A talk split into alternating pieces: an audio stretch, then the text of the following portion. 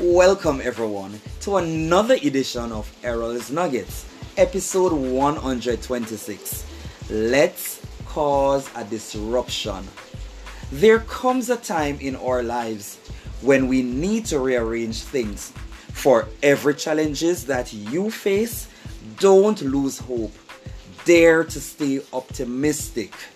Disrupt every problematic cycles that you have been facing it's now time to create new goals, new solutions, and a new attitude so that you can experience an overflow of success. I encourage you to change your outlook on life's challenges. See the challenges as opportunities. Demolish the lies, fears, and doubts, and walk into the will of God for your life.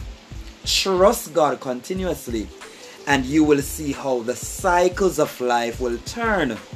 Please stand still and watch God guide you every step of the way. So, whenever you are faced with obstacles, don't stop. Disrupt the challenges and see solutions instead of hindrances. I am Errol Campbell, and remember to change the atmosphere with positive outlook on life. Keep moving forward.